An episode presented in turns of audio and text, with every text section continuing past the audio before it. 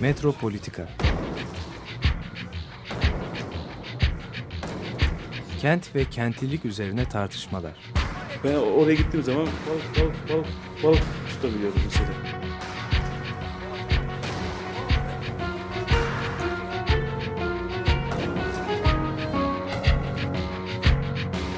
Hazırlayıp sunanlar Aysin Türkmen, Korhan Gümüş ve Murat Güvenç. Takusu yok yani. kolay kolay boşaltamadılar. Yani elektrikçiler terk etmedi Perşembe Pazarı merkezinde. Merhabalar değerli Açık Radyo dinleyicileri. Ben Günaydın. Korhan Gümüş. Günaydın. Ee, bugün Aysim Türkmen ve ben Korhan Gümüş birlikteyiz. Murat Güvenç bugün e, programımızın dışında. Ama bir konuğumuz var. Ee, sevgili Şerif Sayın. Hoş geldin Şerif. Merhabalar Korhan. Epey zamandır birlikte program yapmamıştık. Seçimlerin üstüne hemen e, bir program herhalde anlamlı olacak diye düşündük. Ve bu karşılaşmanın da e, bu şeyin e, anlamının olduğunu düşünüyorum. Yani bugün bu yapılmasının bu e, programın. Ne konuşacağız? İşte belki e, rant ve politika ilişkisini konuşacağız aslında değil mi? E, tabii e, hatırlarsın e, Facebook'ta da yayınlamıştım bu Demokratik Rant Devleti diye bir tane animasyon yaptık. E, izleyiciler de lütfen e, Google'lasınlar. E, Vimeo'da hemen çıkıyor. Orada aynen bu dediğini anlatmaya çalıştım. E, 4 dakika e, hatta üç buçuk dakikada yapılan bir e, animasyon. E, orada da e, bu devletin e, partilerin, siyasi partilerin vatandaşlarla ve şirketlerle olan ilişkilerinde rantlar nasıl yaratılıyor, nasıl paylaşılıyor, e, rantlardan sermaye nasıl birikiyor e, bunları çok kısa anlattım. Herkes bir onu izlesin. Şimdi bunu burada e, çalmamızın pek bir anlamı yok. E, ama bunun hakkında e, şimdi konuşabiliriz. E, Evet adresi verelim. Demokratik Rant Devleti. Devleti. Vimeo'dan Vimeo'dan aradığınız açıktır. hemen Evet. karşınıza çıkıyor. YouTube'da da var. YouTube'da sadece atan arkadaşlar biraz eksik atmışlar. Sonundaki sürpriz yok orada. Kesilmiş durumda. Ee, ama Vimeo'da orijinali var. Ee, sevgili Kerem Kurdoğlu ile beraber hazırladığımız e, ufak bir animasyon. Ee, Valla bundan sonra e, yani advocacy dediğimiz yani herhangi bir konunun avukatlığını yapma işi galiba bu sosyal medya e, iletişimi üzerinden olacak. Yani eski bildiğimiz gibi işte bir araştırma yapalım, bir şeyler söyleyelim. Ondan sonra basını çağıralım. E, bunlar basında sayfalarda çıksınlar. Oradan da işte belki insanlar okurlar, bir şeyler öğrenirler. E, onların üzerinden de e, siyasi partilere e, bu konularda görüşlerimizi bildirelim diye böyle klasik e, konu savunuculuğu veya advocacy dediğimiz olayı artık biraz değiştirmemiz lazım. Yani benim de e, konuşmaktan veya yazmaktan daha çok e, sosyal medyada e, bu tip ürünler e, üretmeye başlamamın nedeni bu. E, bunun devamı gelecek tabii. E, bir demokratik rant devleti diye yaptık. Sonra da bir demokratik rant devletinden nasıl kurtulunur diye bir tane de e, hazırlıyoruz. Ben O- o onu da- aradım o- bulamadım. e, tabii çünkü daha yapmadım ama e, o da çalışma e, aşamasında şu anda.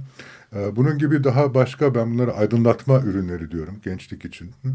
E, ağırlıkla 30 eksi e, gününün çoğunu sosyal medyada geçiren insanların tüketiciyi ve konsantrasyon yoğunluğuna uygun uzunlukta ürünlerle e, bizdeki bilgiyi, belki bizim nesildeki bilgiyi, belki bizden önceki nesillerdeki bilgiyi, üç kere süzülmüş bilgiyi damıtarak e, onlara bu tip e, araçlarla aktarabiliriz. Yani benim artık şey sosyal medyadan beklentim veya kendi benim oraya katkım bunlar üzerinden olacak.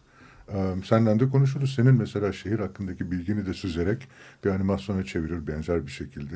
Üç sayfalık yoğun bir metinle geniş kitlelerin ilgisine sunarız. Bu yani Demokratik Rant Devleti e, animasyonu hakkında galiba söylemek istediklerim bunlar. Şunu söylemek belki mümkün yani şimdi bu iş hep bir teknik gelişme olarak anlaşılıyordu yani sosyal medyanın gelişmesi işte bu ilişkiler internet ortamındaki paylaşım bilgi paylaşım falan ama Türkiye'de çok enteresan bir şey var bunun motoru siyaset oldu.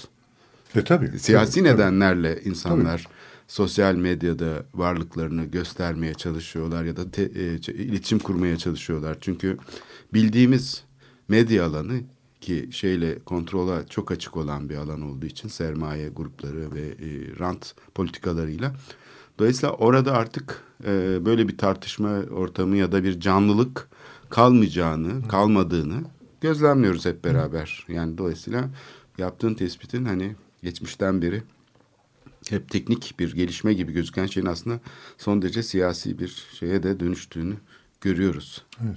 Şimdi gelelim bu rant devleti işinden ne anlıyorum ben. Evet. Ee, şimdi klasik ekonomi e, öğretisinin dışında ben devletin piyasaları eliyle değil kendi araçlarını kullanarak e, bizim gibi e, gelişmekte olan ülkelerde sermaye birikiminde asli bir rol oynadığını düşünüyorum. Yani e, klasik öğretim nedir? Neoklasik öğretim diyelim. Piyasalar vardır. Bu piyasalarda eksik rekabet koşulları oluştuğu zaman devlet tüketicinin yararına bu rekabeti düzeltmek üzere müdahale eder ve devlet müdahalesinin meşruiyeti bunda aranır değil mi? Devlet rekabeti, olu, rekabeti Rekabet ortamına oluşsun oluşsun diye, diye, müdahale evet, eder. Evet, yani tüketicinin a- artı değeri e, maksimize olsun diye değil mi vatandaşın? Ondan sonra e, piyasalara müdahale eder. Esas bizim iktisatta e, yani İncil'inde yazan e, ideal devlet bu işleri yapan devlettir. E, fakat bizim gibi ülkelerde devletin böyle bir rolü yok. Tam tersi e, piyasalara müdahale ederek oradaki rekabet e, koşullarını bozarak genellikle e, buradan rant yaratarak bunları kendini destekleyen sermaye çevrelerine aktarmak. Ranttan neden bahsediyoruz? Rant sonuçta devlet müdahalesiyle şirketlerin piyasalarda elde edemeyeceği karların sağlanması. Rant dediğimiz olay bu. Yani o, şir o şirket o operasyonu tam rekabet koşullarında yapıyor olsa bu tip rantlar elde edemeyecek. Devletten böyle bir alışveriş olduğu için tam rekabet koşullarının dışında oluşan bazı karlar oluyor. E, bu karlar da sonuçta e, siyasi parti, bürokrasi ve e, onları destekleyen sermayedar e, kesimler tarafından paylaşılıyor ve böylece bir sermaye birikimi oluyor. E, bu büyük bir ihtimalle e, Asya ülkelerinin çoğunda böyle oldu. Hala da öyle Yani Çin'e baktığınız zaman böyledir bu. Ondan sonra e, Japonya tabii bundan çok çabuk çıktı ama unutmayın orada da uzun süreler e, devam eden bir tek parti hükümeti ve e, oranın şirketleriyle devletin kaynaşması e, mevzu bahistir. Malezya bu şekilde, Kore bu şekilde, Tayvan bu şekilde. Ondan sonra peki yani coğrafyaya geldiğiniz zaman e, Rusya e, bu şekilde. Ondan sonra e, Türkiye'de bu şekilde, Mısır'da bu şekilde. Hindistan'da daha farklı bir Hindistan'ı açıkçası bilmiyorum. Ondan sonra e, hiç o, yani o tarafı için çalışmadım. Tayland'ı bilirim. Orada e, Tayland'ı, Endonezya'yı bilirim. Oralarda da öyle. E, şimdi bunu bir e, iyi yapılması var. Hı? Yani verimli bir e, yolsuzluk diyeyim size. Hı? Rantın verimli bir şekilde elde edilmesi Ve yönetimi. e, ve yönetilmesi ve bunu sermaye birikimine dönüştürülmesi var. Bir de verimsiz şekilde bir rant e, yaratılması var. Yani e, verimsiz yolsuzluk. Şimdi bunları en kısa birbirinden nasıl ayırabiliriz? Şimdi bir tanesinde diyelim ki elimizde bir yatırım projesi var, bir yol projesi var. Hı? Ondan sonra bunun da e, maliyeti 100 lira. Tamam. Ondan sonra şimdi verimsizde siz buna e, maliyeti 100 lira işte 50 lira da bunun üzerine rant koy. E, siyasetin cebine gidecek, e, sermayeye e, gidecek, bürokrasiye gidecek. Hadi diyelim 150 liradan bu ihaleye çıktı. Şimdi 150 lirayı verirsiniz gıdım gıdım gıdım gıdım gıdım gıdım. İşte bu sene değişir bir koalisyon ondan sonra o gelir oraya bir ödenek açar 3 lira verir bir 5 lira verir filan falan. Sonuçta 150 lira gider oraya ama ortada yol çıkmaz. Hı? Baktığınız zaman yol yoktur ortada. Evet, Veya böyle koalisyonlar berbat bir yol var. Evet. Tamam, yani demek ki bu e, yolsuzluk ilişkilerinde süreklilik önemli. Yani sermaye ile e, siyasi partinin uzun süreli sözleşmeler yapabilme hı? ve bu sözleşmelerden caymama, Arada bunları- karar değiştirme. karar değiştirmeme. Bunlara ne diyoruz? İşlem maliyeti diyoruz. Transaction cost diyoruz iktisatta. Tamam. Şimdi bu transaction costlar, işlem maliyetleri e, bir 100 liralık rantı A noktasından B noktasına getirebilmek için harcadığınız işlem maliyeti eğer rantın ciddi bir bölümünü yiyorsa Tamam. Sonuçta ortaya iş çıkmıyor. Sadece rant oluyor. Şimdi e, bunun tam tersi olarak AKP'nin sürecine baktığımız zaman 2003'ten itibaren e, son derece mahir ellerde e, bu rant değerleniyor. E, 10 senedir iktidarlar, görüldüğü kadarıyla bir 5 sene daha iktidardalar. E, ondan sonra bu e, düşük maliyetli sözleşmeler sonuçta e, siyasi partiyle onları destekleyen sermaye birimleri arasında oluşmuş durumda. Güven oluşmuş durumda. E, buradaki şirket diyelim buna, hı? E, eğer bu şirket iyi performans göstermiyorsa, yani TOKİ'nin yaptığı evleri yamuk yumuk yapıp oradaki ihale şartlarına uymayıp orada maldan çalıyorsa bu adamları eliyorlar. Başkaları geliyor yerlerine. Yani böyle de bir kendi işlerinde de bir rekabet şeyleri var. Yani tamam diyor işte 150 lira aktaracağız 50 rant 100 iş ama bu 100 işe gidecek. Evet bu sen yani şunu demek istiyorsun. Ee, bundan önceki aslında hükümetlerin başaramadığı bir şeyi başardı. Tabii AKP rantı verimli bir şekilde. Onu AKP ile başlatmayalım istersen. Ben 94 seçimleriyle aslında bu işe bakmaktan yanayım. Çünkü orada Refah Partisi iktidara geldiği zaman biliyorsun büyük bir yolsuzluk e, şeyinin arkasından gelmişti. Yani olayların arkasından ve zaten hep merkezi yönetim koalisyon dönemlerinde sürekli e, aynı şey yaşadı. Belediyelerde kurdukları sistem aslında kontrollü bir şeydi. Yani bu mevcut yolsuzluk sistemini kontrol altına alıp bunu bir şekilde yönetmekti. Çünkü yani bütün yapılan e, kamu müdahalelerinde işte ne bileyim ulaşım projelerinde, imar kararlarında bir rant yaratılıyor. Ama bunu Tabii, tabii. sistem şey yapamadığı için, bilinç altına itmiş olduğu için Refah Partisi bunu bilinç üstüne çıkardı.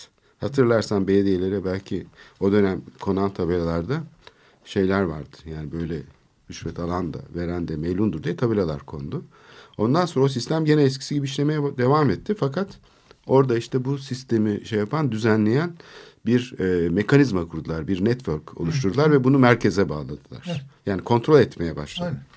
Evet. Aynen. Senin söylediğin biraz hani Refah Partisi de, yerel yönetimler deneyiminden e, Evet, günümüze ben uzanan şimdi şey. oralarını bilmiyorum çünkü o zamanlar Türkiye'de değildim. Ee, yani Türkiye'ye geldikten sonra biraz, biraz bunları incelemeye başladım. Şimdi bu yolsuzluk dediğimiz olay yani e, bu rant yaratımı dediğimiz olay böyle Türk kaka filan dediğimiz olay gerçekte devletin normal modus operandisi yani normal çalışma biçimi. Tabii. Ha? Yani ve maksimize ettiği şey devletin bir hani optimizasyon fonksiyonu olarak düşünürsek bunu değil mi? İktisatçıyım ben sonuçta. Her şey bir optimizasyon fon- fonksiyonu ve onun altında bir kısıt olarak değerlendirmem lazım. Buradaki optim, optimizasyon fonksiyonu ne? Rantı maksimize etmek. Hı? Elinizdeki kısıt ne? Rantı maksimize edersen hizmete para kalmıyor.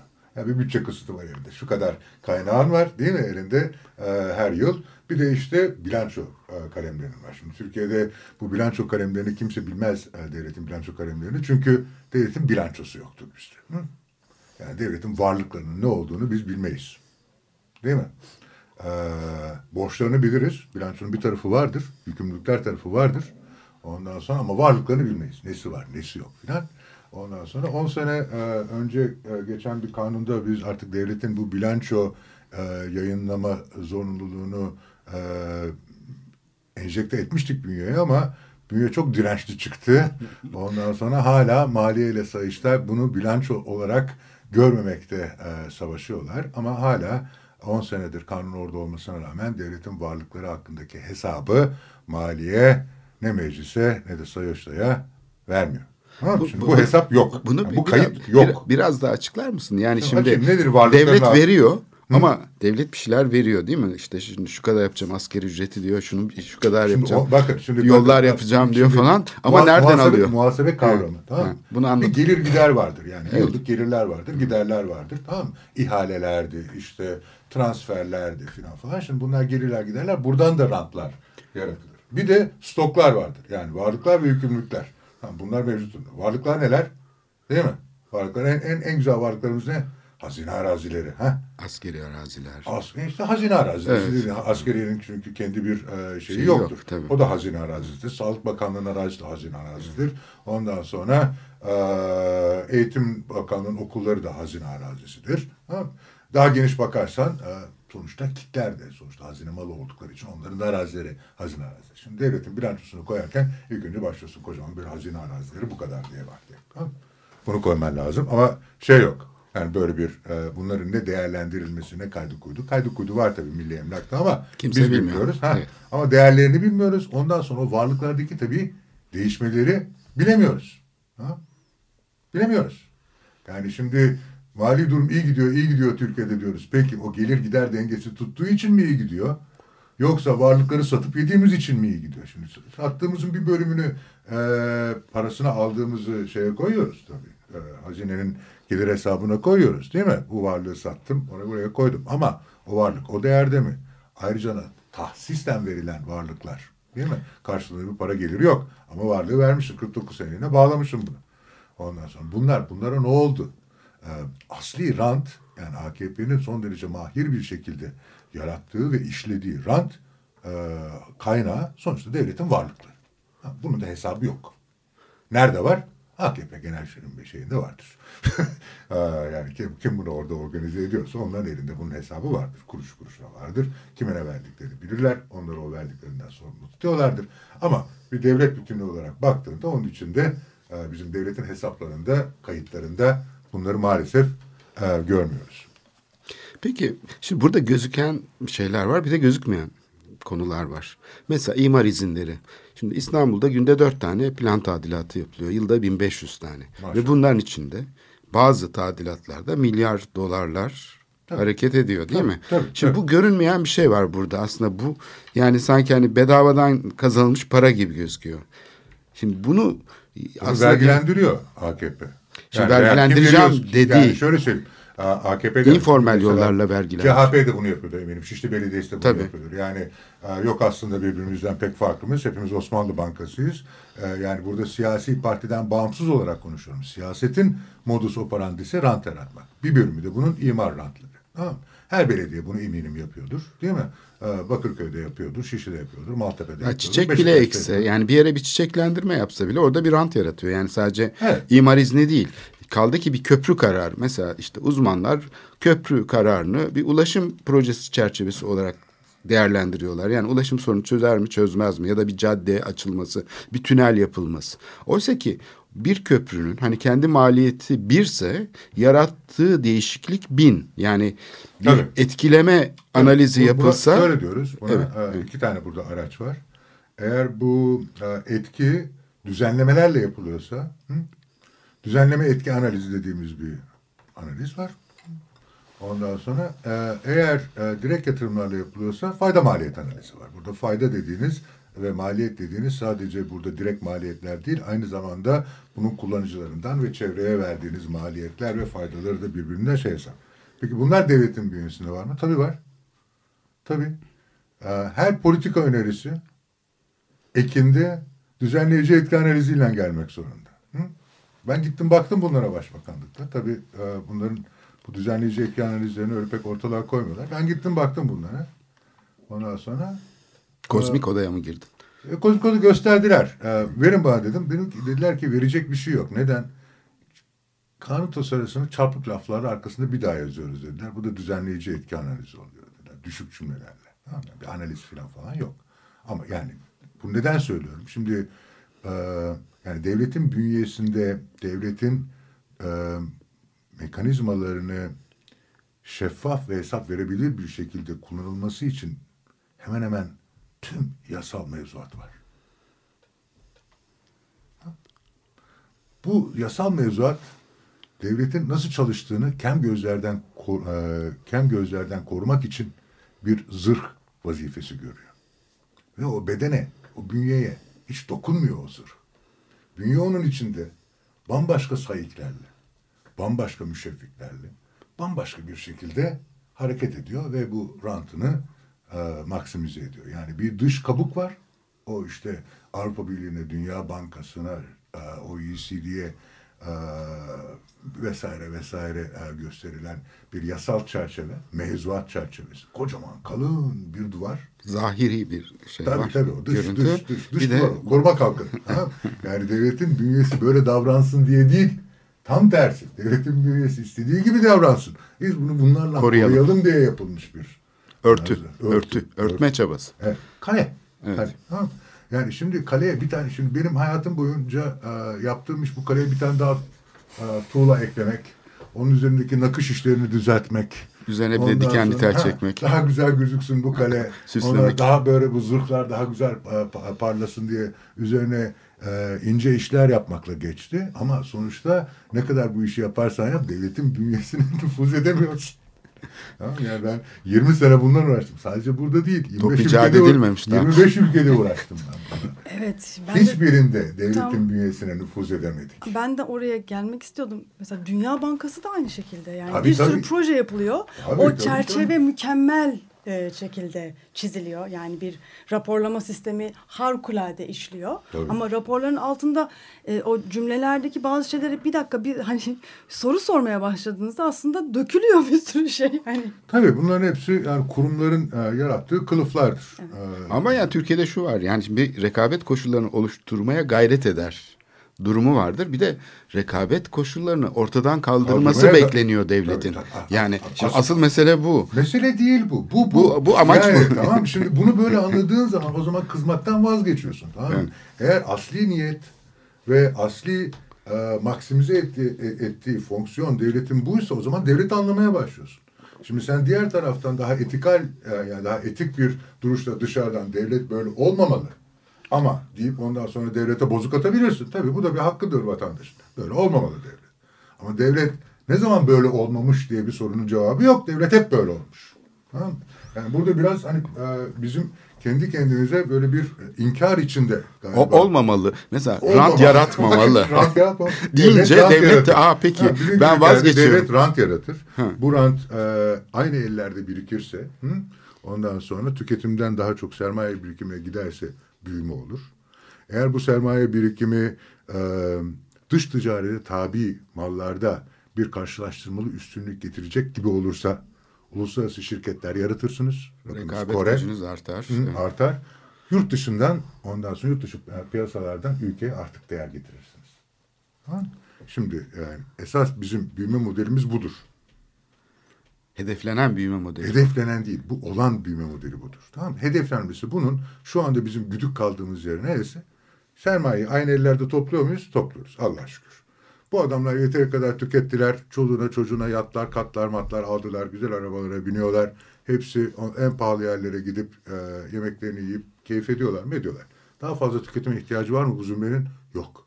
Daha doğrusu bunlara daha fazla rant aktardığın zaman ne oluyor? Sermaye birikimine gidiyor. Ancak sermaye birikimi bizde maalesef uluslararası ticarete tabi mallarda değil, yerel mallarda oluyor. Dolayısıyla teknolojik gelişmemiz olmuyor. Ee, Dolayısıyla her biriktirdiğimiz rant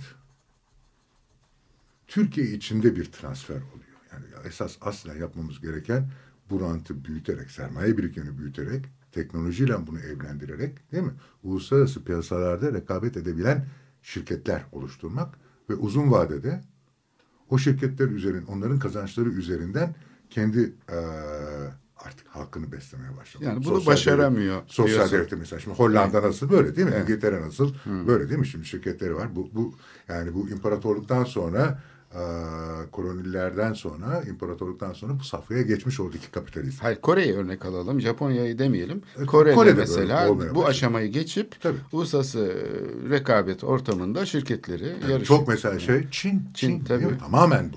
Tamamen bu değil mi? Ee, yani şimdi e, bizim de artık tıkandığımız nokta ve tıkanacağımız nokta ve içine çökeceği sistemi kendi içinde patlayacağı nokta. Değil mi? Bu uluslararası e, rekabete tabi e, mallar ve hizmetler çok fazla üretemiyor olmamız. O cari açık falan falan olmasının nedeni de aslen bu. Değil mi? Şimdi o zaman ne, ne- biraz önce ne konuştuk, ne demiştik? Maksimize ettiğimiz fonksiyon bu. Bir, bir, e, birinci kısıt. Bütçe kısıtı var değil mi? Devletin bütçe kısıtı var ve varlıkları sınırlı. İkinci kısıt ne? Hı? Ülkenin bir genel denge e, kısıtı var. Yani buradaki rantla bu genel dengeyi de sağlayabilmen lazım. Yani bunu da e, bu genel dengeyi de rantın e, aksatmaması e, gerekiyor ve büyümeyi sağlaması gerekiyor. Yoksa si- sistem aksıyor, tıksıyor ve içine patlıyor. Biz bu patlamaları yaşadık mı evvelden? Tabii gani. Öğrendik mi bunlardan? Biraz. Ondan sonra bir daha geliyor mu? Tabii. E, ne zaman geliyor? Bilmiyoruz. Ama milli otomobil yapınca kurtulunacak. Ee, işte yani böyle böyle şeylerin ben e, yapılması karşıtı değilim. İyi yapılması lazım. Yani e, tabii bunlar denilecek. Evet biraz buralarda paralar harcanılacak, heba edilecek. Bu rant değil. Bu burada hakikaten bunlar şey. Yani mesela yanlış teknoloji seçilecek falan. Bunlar olabilir. Bunlar olabilir. Bu çabalara da devam etmek lazım. Ee, ama işte şu anda anladığım kadarıyla e, rantı elde eden sermaye kısmının kültürel ve teknolojik birikimi çok kısıtlı. İşte tam da oraya gelmek gerekiyor zannedersen. Yani Çünkü İstanbul Burjuvazisi şöyle söyleyeyim. İstanbul Evet. Burjuvazisi bu seviyeye 100 senede geldi. Hı? 3 senede. 100 senede geldi. Ha 100 sene pardon senede ben yanlış geldi. anladım. Ondan sonra işte evvelden yeşil sermaye denilen şimdi AKP sermayesi buraya 10 senede anca daha işte bunun neresine geldiği meçhul. Ama daha İstanbul sermayesinin e, teknolojik olgunluğuna, e, beşeri sermaye olgunluğuna, organizasyon yapısına ve dünya ile işbirliği e, olanaklarına daha yakınen bile erişmiş değil. 2071'e yetişemeyecek diyorsun. İşte belki 71'de falan olur. Ee, o zamana kadar e, sistem tekrar ve tekrar içe doğru e, patlamalarla gider. Başka da bir önümüzde e, bir sermaye birikimi, bir büyüme modeli öneren bir şey de yok. Yani bu yanlıştır artık bundan kurtulalım, başka bir şey yapalım diyen de birini tanımıyorum. E, bir hatta şey de tanımıyorum. Yani bir siyasi parti de tanımıyorum, bir iktisatçı da tanımıyorum. Ondan sonra e, herkes bir reddiye içinde. Yani devlet böyle olmalı. Böyle olmamalı. Böyle olmalı. Böyle olmalı. Peki verin ben yönetim. Dediğin zaman aynı çark aynı şekilde devam ediyor. Çünkü yani sistemin e, sürekliliğini sağlayan ve sürdürülebilirliğini sağlayan sonuçta bu rant yaratma ve rant dağıtma mekanizması. Ve mümkün olduğu kadar bunu verimli bir şekilde yapılması değil mi? Yani işlem maliyetleri düşük bir şekilde yapılması. İşte istersen programın ikinci bölümünde de e, bunu konuşalım. Ne yapılmalı? Ne yapılmalı? Sen daha yayınlamadın gerçi onu Yok ama bilmiyorum vallahi. ben. Konuşmamız lazım. konuşalım tabii. tabii Evet. konuşalım. konuşalım. ne, ne dinleyelim şimdi? Frank Sinatra'dan dinliyoruz My Way.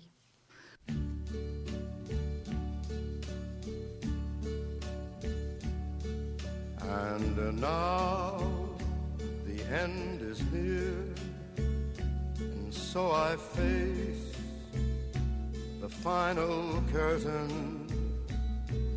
My friend, I'll say it clear, I'll state my case, of which I'm certain. I've lived a life that's full. I traveled each and every highway and more, much more than this. I did it my way. Regrets, I've had a few, but then again, too few to mention. I did what I had to do, saw it through without exemption. I planned each charted course, each careful step along the byway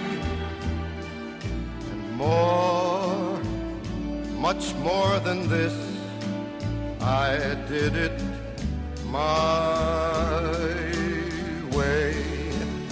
Yes, there were times I'm sure you knew when I bit off more than I could chew. But through it all, when there was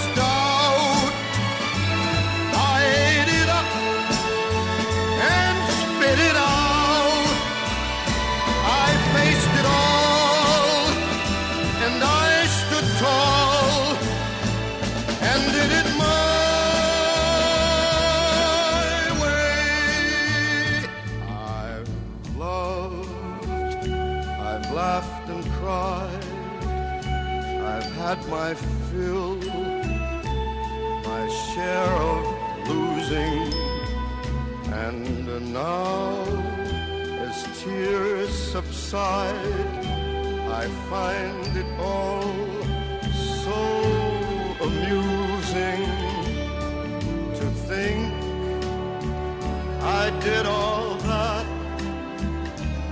and may I say, not in a shy way. Oh no, oh no, not me. I did it my way. For what is a man? What has he got? If not himself, then he has not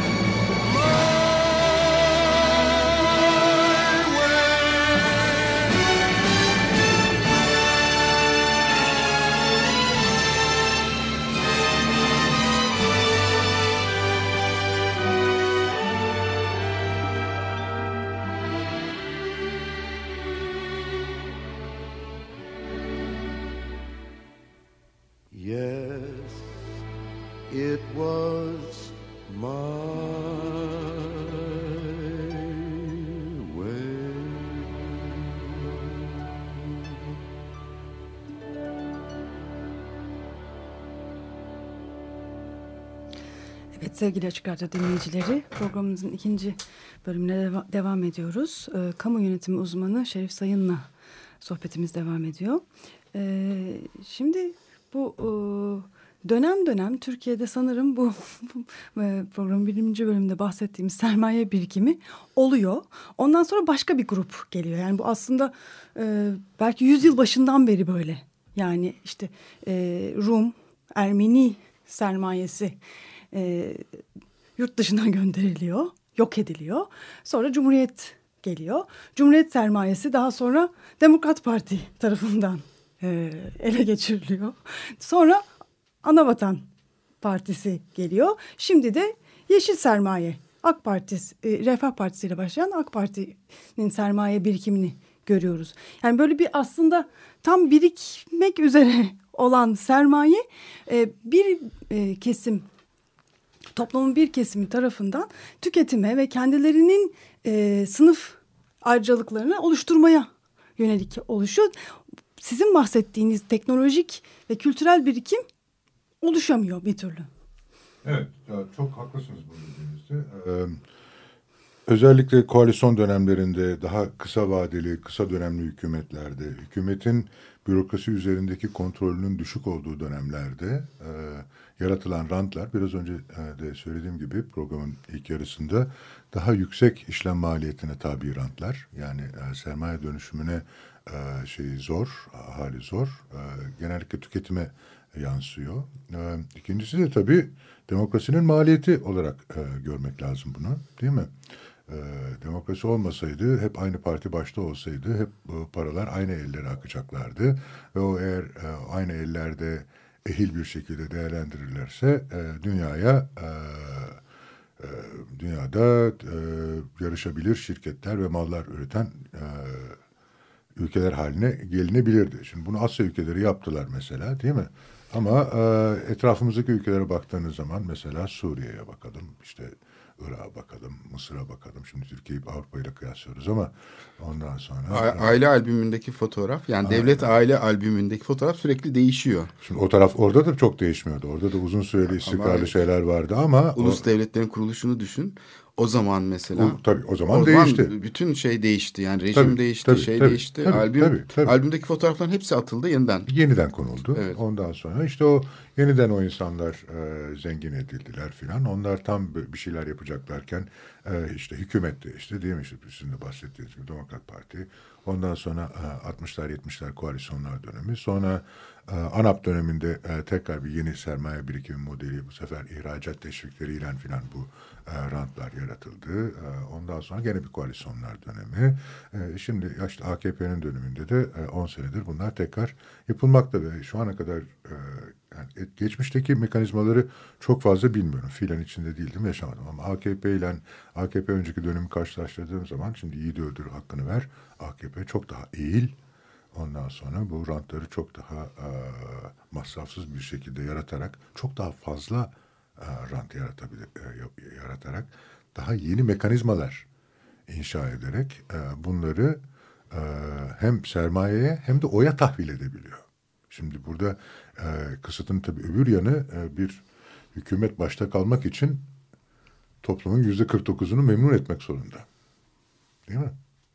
Bu nasıl memnun ediyor toplumun yüzde 49'unu? Kamu hizmetleri sunarak. Dolayısıyla sizin e, gelirlerinizden varlıklarınızdan yapacağınız iki tür harcama var. Bir, halka yönelik yaptığınız harcamalar. Değil mi? İki, ranta yönelik yaptığınız harcamalar. Bir de tabii devlet makinesini e, idame etmek için e, yaptığınız, işte bürokrasiye yaptığınız maaşlardı, şunlardı, bunlar da var. Şimdi AKP dönemine baktığımız zaman AKP döneminde e, kamu hizmetleri bundan önceki dönemlerde olmayacak kadar arttı. E, kamu hizmetlerine ayrılan kaynaklar da bundan önceki dönemlerle kıyaslanmayacak kadar arttı. E, eğitime, sağlığa, sosyal hizmetlere, sosyal transferlere verilen kaynaklar gene bundan önceki döneme göre çok arttı. Yani AKP'nin döneminde hem rant arttı hem halka giden kaynaklar arttı. Yani bir toplam harcama miktarı devletin toplam kaynak kullanımı arttı. Ee, buna rağmen mali disiplin nasıl sağlandı diye bir soru var tabii. Mali disiplin Türkiye'de aslen gelirler tarafındadır. Yani gelirler de bunlardan daha fazla arttığı için, harcamalardan daha fazla arttığı için e, ve orada çok yüksek bir performans gösterdiği için Maliye Bakanlığı e, o sayede bir mali disiplin ve sürdürülebilir bir mali disiplin oluştu.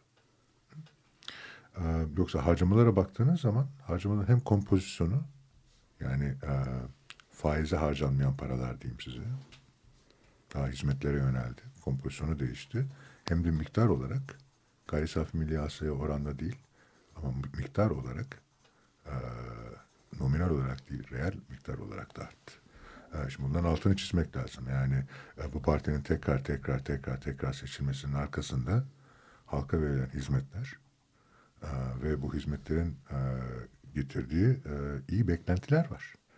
Yani en son seçimin analizini e, yapamayacağım. Orada daha e, insanların asli korkularına galiba, e, ölüm korkularına e, ve güvenliklerine e, bir tehdit oldu. İnsanların oradaki tercihi o yüzden değişti gibime geliyor. E, ama haddim değil bunu söylemek. E, fakat bundan önceki seçimlerde tabii bu hizmetlerin AKP'nin tekrar seçilmesinde çok büyük rol oldu. Bunları böyle kaydetmek lazım. Peki burada yani aslında AKP'nin kendi içinde de bir eşitsizlik yarattığı söylenebilir mi? Kendi e, içinde çünkü tabanında mesela AKP'nin gene bir e, eşitsizlik var. Yani çünkü herkes aynı anda aynı şekilde toplumsal refah paylaşmıyor. Tabii tabii. Şimdi bakın Üstelik yani... de yani bu şey e, imar e, şeyleriyle falan ne kadar daha yaygın, daha adil bir şekilde dağıtmaya çalışılsa da mesela AKP'nin ben özellikle e, küçük müteahhitleri kayırdığı zamanları da düşünüyorum. Ama gene de kendi içinde bir çelişki var. konsantrasyonu sağlamak zorunda. Sermaye konsantrasyonunu çünkü şey disipline edemiyor o zaman bu büyük operasyon şeyini yönetemiyor yukarıdan. Yani tabanda belki belediyelere sağlanan bir takım şeyler var. E, SÜPAP gibi böyle daha e, kamusal alanı daha geniş bir şekilde daha e, farklı aktörleri açan ama e, büyük şeylerde, e, projelerde çok e, şey merkeziyetçi, çok da e, şey paylaştırmayan, gelir paylaştırmayan bir şey de var, özelliği de var. Şey söylemek Hı. istiyorum yalnız. Ee, Yaşar Adanalı'yla e, birkaç ay önce konuşmuştuk. Şimdi normalde bu e, real estate dediğimiz e, gayrimenkul, gayrimenkul e, sektöründe e, uluslararası bir tendans var. Yani genelde hmm. büyük şirketler kalıyor. Müteahhitler, küçük müteahhitler yok oluyorlar genelde. Hmm. Birkaç tane müteahhit kalıyor. Onlar taşeronlaşıyorlar. Evet. Büyük şirketlerin taşeron hali geliyorlar. Türkiye'de evet. mesela müteahhit sayısında azalma değil artma var. Küçük müteahhitler azalmıyor. Daha da artıyorlar. Evet, çok bu, bu çok enteresan bir şey diyor. Yani, yani mesela, siyasi faktör burada çok önemli. O evet. müteahhitleri çünkü yaşatmak için Evet, yok etmek. Yok etmiyor. Etmeden evet. hatta evet, artmasına evet. sebep olacak hani ortamı hazırlayan başka bir sistem var. Yani uluslararası dengelere aslında uymayan bir şey bu. Ee, daha kapalı ekonomi. Ee, yani ranttan uluslararası şirketler yararlanmasın. Bizim yarattığımız ranttan bizim e, kendi sermayemiz yararlan, yararlansın diye e, bence son derece makul bir e, metot. e, uygulamaya çalışıyorlar. Şimdi bakın mesela karayollarını alın değil mi? Devletin e, son 10 senede hükümetin en çok e, iftihar duyduğu işte her yeri karayollarıyla e, donattık. Şimdi karayolları yapımı çok kolay, maliyeti çok bilinir. Ondan sonra ve rant aktarması Ankara'dan en ufak noktaya kadar çok kolay bir şeydir, yatırım biçimidir. Neredeyse hiçbir komplikasyon olmayan bir yatırım biçimidir. Şimdi biraz önce senin söylediğin yani e, merkezde rantlar e, şey yapılıyor. E, yani rantlar merkezileştiriliyor ama yerele daha az aksediyor derken haklısın ama yerele aksetmesi için de e, bütün e, şeyleri sağlıyorlar. Şimdi mesela Köydes diye bir tane projeleri vardı. Direkt köye e, şey yapıyorlardı. Kaynak aktarıyorlardı. Beldes diye vardı. Direkt İçişleri Bakanlığı'nın üzerinden bunlar e, belli bütçe kalemleri, Beldes belediye destek. Direkt belediyelere hizmet e, kaynak aktarıyorlardı. Yani AKP'nin yapabildiği en iyi şey parti örgütü. Bakın yani onu hep şu ana kadar konuşmadık. Bir parti merkezi var bir de parti örgütü var. Parti örgütü parti merkezinin e, tüm kararlarına uygun davranıyor. Hı? Yani orada çok ciddi bir biat ilişkisi var, sadakat ilişkisi var. Hı? Yereldeki karar, yereldeki rantların nasıl dağıtılacağını ağırlıkla parti örgütü, yereldeki parti örgütü sağlıyor. Değil mi? Yereldeki sermaye ile ilişkili olan o. Ve asli, aslen bürokrasinin vermesi gereken kararları parti örgütü veriyor. Ha? Bu kararlar yukarıya tebliğ ediliyor. Bunlar bürokrasiye söyleniyor. Bürokrasi bunları sonuçta uygulamakla memur olan insanlardan oluşuyor. Yani e, bürokratlar gerçekte karar almıyorlar. Parti karar alıyor. Hem merkezde hem yerelde. Parti örgütü üzerinde. Ama siyasetçiler almıyor bu kararları. Aslında bir takım aktörler, işte siyaset, piyasa aktörleri. Tek başına değil. Siyasetçiler evet. ve piyasa aktörleri birlikte. birlikte. Tabii sermayeyle beraber alınıyor bu karar. Evet. Değil mi? Yani kendi, ne dedik? Kendisini destekleyen sermayeye kaynak aktarıyor. Her sermaye değil. E, böyle bir rekabet e, şeyi yok. Kendisini destekleyen sermaye. Bunun da e, garip bir tarafı yok. Zaten e, müşevviklerle e, uyumlu. E, şimdi buradan e, ortaya kimi getirdik yeni bir oyuncu olarak? Parti örgütü. Değil mi? Parti örgütü Türkiye'de başka hiçbir kurum olamayacak kadar merkez ve yerel yereli bağlayabilen bir örgüt.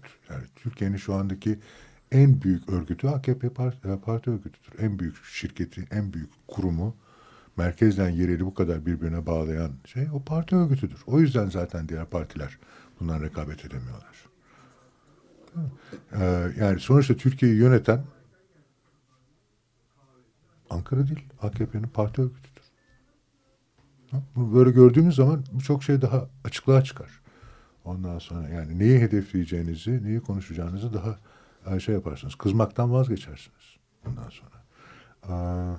Böyle bir örgüt hiçbir zaman olmadı Türkiye'de. Bu kadar derin. Ondan sonra köyü Ankara'ya bağlayabilen ve neredeyse hani e, online anında yüzde yüz verimlilikle bağlayabilen bir başka network Türkiye'nin tarihinde hiç yaratılmadı. Ne CHP ne DP hiçbir, hiçbir zaman e, topluma bu kadar nüfuz edemedi. Ne de devleti bu kadar kendi güdümünü alabildi. E, tabii burada konuşmamız gereken bu rantların e, işlem maliyeti dedik. İşlem maliyetini e, arttırmak için ve rantları caydırmak için devletin içinde neler vardır? Denge ve fren mekanizmaları. Değil mi? Bunlar kuvvetler ayrılığıyla başlar. Yargının üstünlüğü denilir. Ondan sonra sayıştay denilir, e, danıştay denilir vesaire filan. Böyle bir yargı örgütü vardır. Bunun içinde devletin kendi işleyişinin içinde kontroller vardır. Mali kontroller vardır, yönetsel kontroller vardır. Ve bütün bu kontroller, bu kontrol yapısı yani devletin e, kontrol yapısı aslında bu rantları güçleştirmek için vardır. Şimdi siz devlette uzun süre kaldığınız zaman ve devletin her kademesini ve her atamasını eline geçirdiğiniz zaman Değil mi? Ne bu kontroller, ne o kuvvetler ayrılığı, ne o denge fren mekanizmaları artık beş para etmez. Onlar biraz önce söylediğim gibi o zırhın bir parçası olurlar. Bünyenin bir parçası olmaktan çıkarlar. Bünye o zaman tek irade altında. Tek irade altında. Kendi içinde öyle çok fazla e, freni olmadan hızlı hareket etmeye başlar.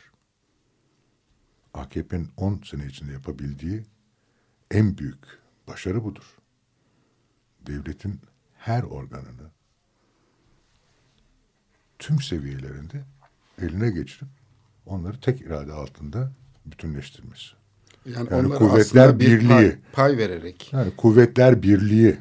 Pay, pay vermeye Özal başlamıştı zaten. Yani Ha. şey mesela Yani askerleri Erdoğan'ın şirketlerin yönetim kurullarına sokarak ondan sonra esas bizdeki bu fren denge mekanizması batıda oluştuğu gibi oluşmamıştı. Ya Bizdeki- Demokrat Parti zamanında da öyleymiş. Hani şeye bakılırsa zaten bu Türkiye e, şeyinin temel özelliği demokrasinin çok partili hayata geçildiğinden beri bir tarafta o devlet şeyi var, soyluları var. Bunlar işte e, mal sahipleri diyorum ben Onları onlara. da bir Türk- atananlar. Kamu yararını temsil ediyorlar. Hukuk bir tür. kurumları, bilim kurumları adı altında aslında kendi çıkarlarını temsil eden gruplar.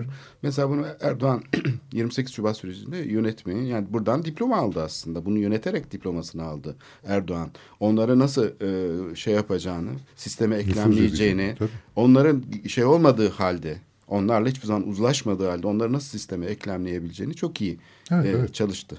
Evet. işte bunu başardıkları sürece yani hem hem merkezde böyle bir bütünleşme değil mi?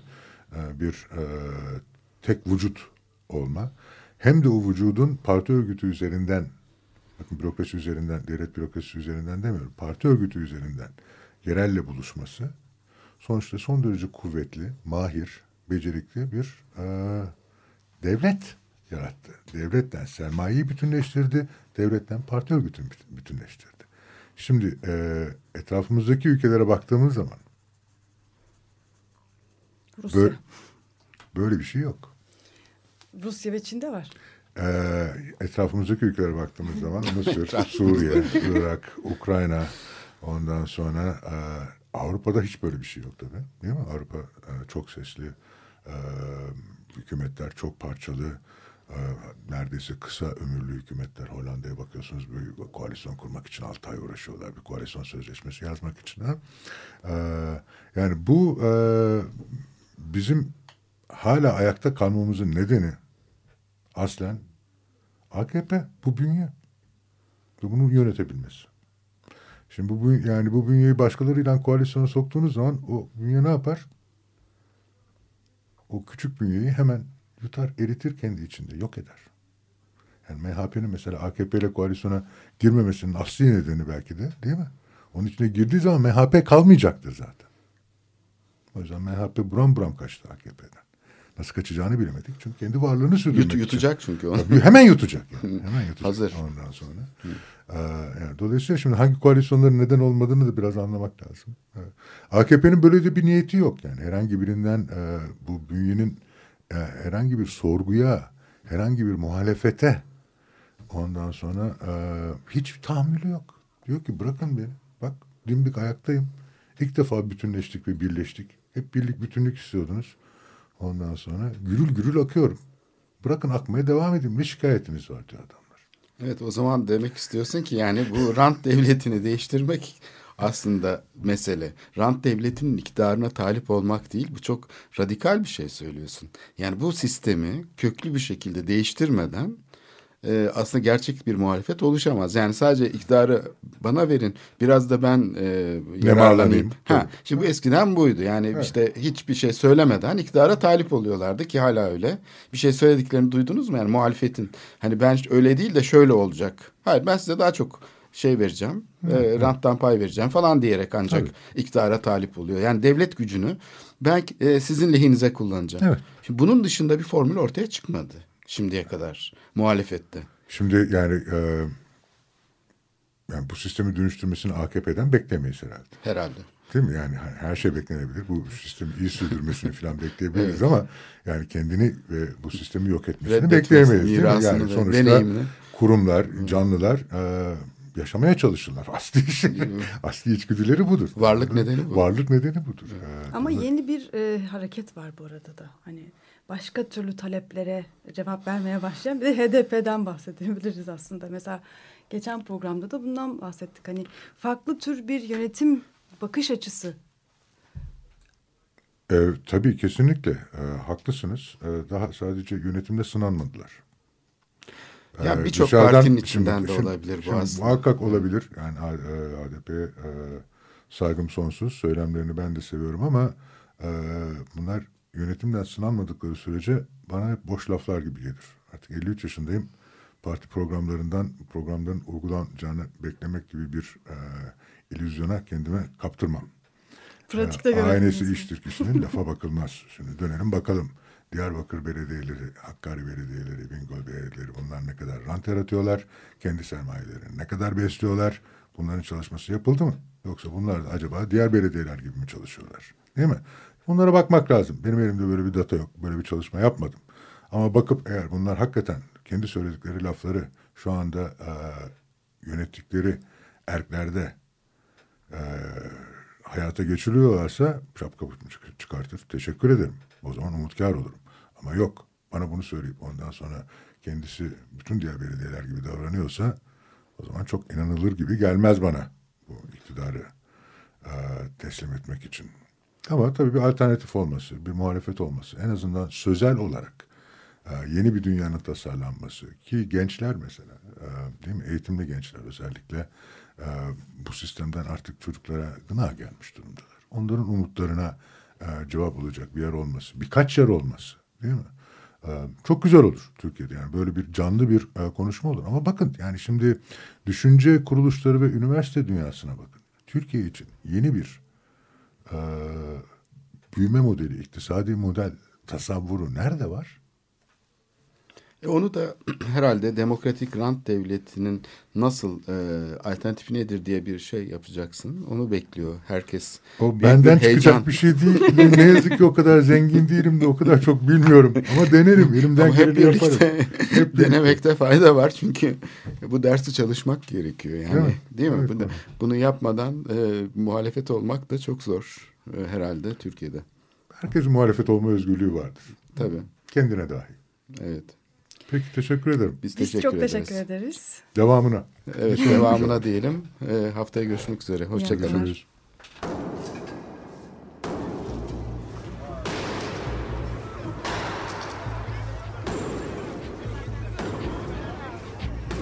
Metropolitika Kent ve kentlilik üzerine tartışmalar. Ben oraya gittiğim zaman balık balık balık balık tutabiliyorum mesela.